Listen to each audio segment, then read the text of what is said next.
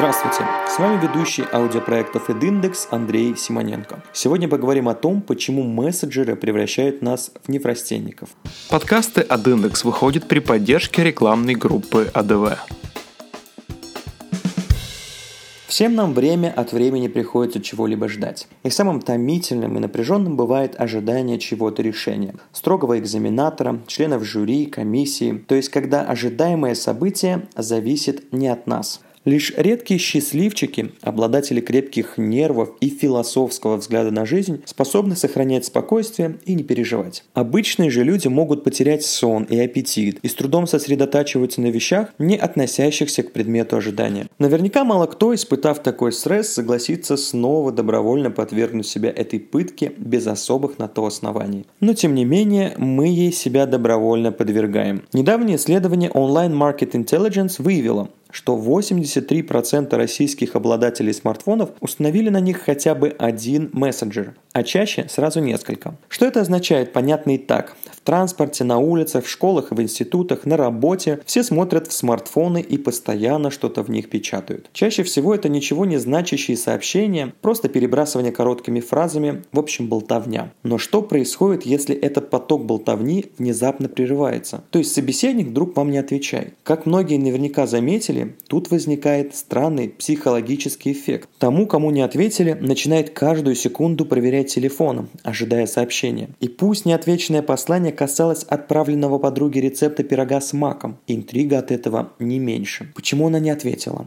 Она не любит пирог с маком? Она на что-то обиделась? У нее что-то случилось. Привычка постоянно находиться на связи способна превратить в трагедию любое уменьшение активности собеседника в переписке. И если это касается даже обсуждения рецепта пирога, то при романтических отношениях эффект увеличивается настолько, что не получивший ответа собеседник превращается в одержимого. Американский актер и комик Азиз Ансари в книге «В активном поиске» рассказывает, что с ним творилось, когда приглянувшаяся ему девушка не отреагировала на его письмо. Безумие, которое меня охватило, было невозможным еще 20 или даже 10 лет назад. Вот я сижу и словно псих каждые несколько минут проверяю свой смартфон. Чувствую панику, обиду и злость. И все потому, что человек не написал мне короткое дурацкое сообщение на маленьком дурацком телефоне. Действительно, 20 лет назад это было невозможно. Не существовало не только мессенджеров, но и самих смартфонов. И отправляя кому-то письмо или позвонив по городскому телефону, мы общались совсем в другом, более спокойном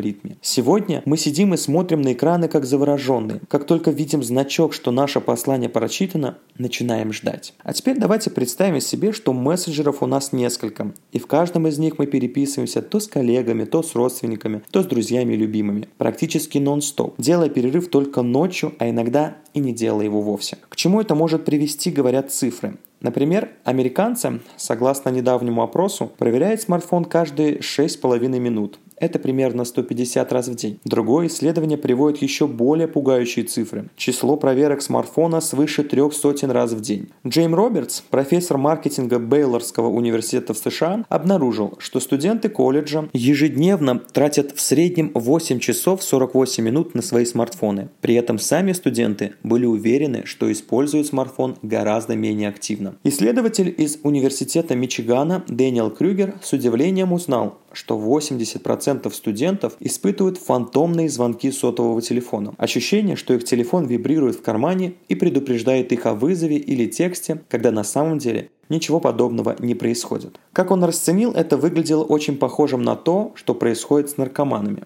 Одна из особенностей пристрастия и зависимости заключается в том, что люди становятся сверхчувствительными ко всем знакам, связанными с тем, чего они жаждут. Значит ли это, что такое же случается с людьми, которые ждут сообщений и уведомлений из своих виртуальных миров? Подобные психологические нарушения ведут ко множеству неприятных последствий, снижению внимания и творческих способностей, вялости и нервному истощению. Сейчас тревогу забили не только ученые и общественные деятели, но и сами создатели мессенджеров. Google начал тестировать бота, способного освободить пользователей от необходимости постоянно набирать текст в мессенджерах. Однако сможет ли это стать решением проблемы или наоборот увеличит психологическую нагрузку? К тому же есть опасность, что общение живых людей, пусть и занимающее время, превратится в общение роботов и при этом будет продолжать отжимать время и нервировать. Относиться осторожнее к смартфонам, соцсетям и мессенджерам в последнее время призывают многие. И сейчас можно найти немало советов об избавлении от пагубной зависимости. Общий смысл этих рекомендаций резко ограничит использование смартфонов для развлечений и переписки. Для этого придется себя постоянно контролировать, особенно первое время. Помочь могут кардинальные решения. Убрать из смартфона все приложения, оставив его для действительно важных звонков. Возможно, первое время будет нелегко, но все можно перебороть. Как утверждают ученые, достаточно 21 дня для формирования новой привычки. И этой новой привычкой может быть что угодно. Чтение, реальное общение, прогулки или спорт. Высвободится огромное количество времени, а друзья и знакомые вряд ли обидятся, поймут, а может даже и позавидуют. Подкасты AdIndex выходят при поддержке рекламной группы АДВ.